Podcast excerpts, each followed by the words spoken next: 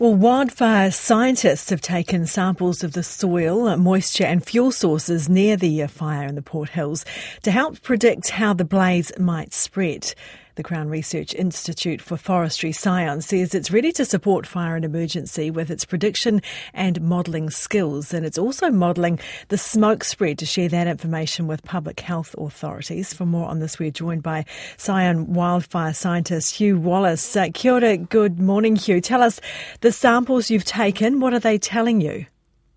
Good morning. Um, well, mostly what we're gathering at this very moment is, like you mentioned, the smoke spread and particulate density, uh, and that's something that we actually predict just using weather models. Um, and we actually put that on our public website so the public can actually take a look at it in order to plan their day.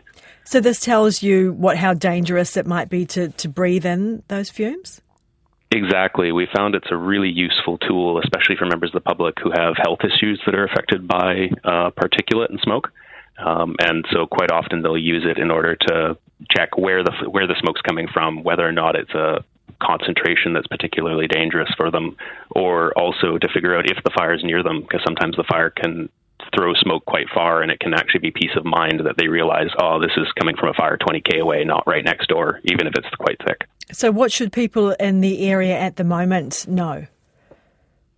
Um, I mean, I think FENZ is doing a fantastic job of controlling the fire. I think the best thing for them in terms of awareness is just thinking about the fire, having a bit of a plan. Uh, at the moment, it looks like they're doing a really great job of bringing it under control, but just sort of having an idea of what you might do if you need to do something. That's quite often the biggest thing is just being aware and having a bit of a plan in advance rather than worrying about it at the last minute. And do you have modelling on this fire as to where it might spread and how big it could get? We definitely have teams that do predictive modeling. FENZ has a really fantastic capacity in their own right, so they're running that at the moment. But in the past, what we have done is once their guys have been, or once their fire crews have been doing predictive modeling for a few days, you know, they're they're running really long days. They need a bit of a spell off. That's when we get sometimes called in to help them out. So we'll do the same things that they're already doing and just give them an opportunity for some rest. Are you able to share in any of that information with us now about what might be in store?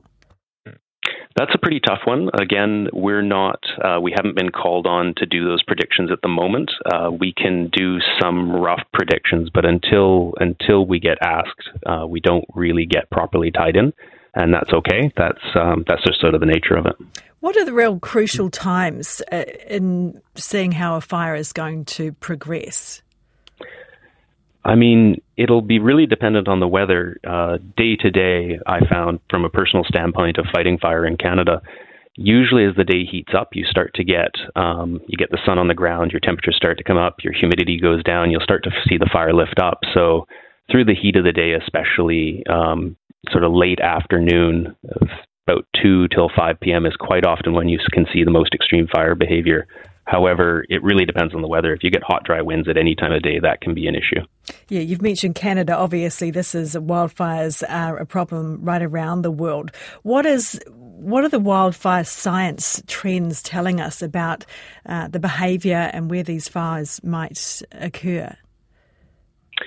I mean, that's yeah, that's the truth of it. Uh, fires are becoming more of an issue.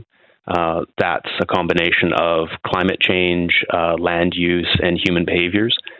New Zealand's really fortunate that a lot of the fires uh, they're not caused by natural events, so that in fact means that we have the ability to control fire even simply beginning. Uh, a big part of my issue in Canada, or the issue with fire suppression in Canada, is that they're lightning caused and they can happen in remote places and they're very difficult to control. Whereas here, the really fortunate thing is, you know, if people change their behaviors or think about fires, maybe don't mow on a certain day, or if you've had a campfire or a, um, a burn fire, put it out properly. Don't flick that cigarette butt into the grass. Put it out.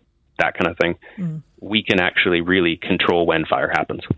Thank you very much for that. That is Scion wildfire scientist Hugh Wallace.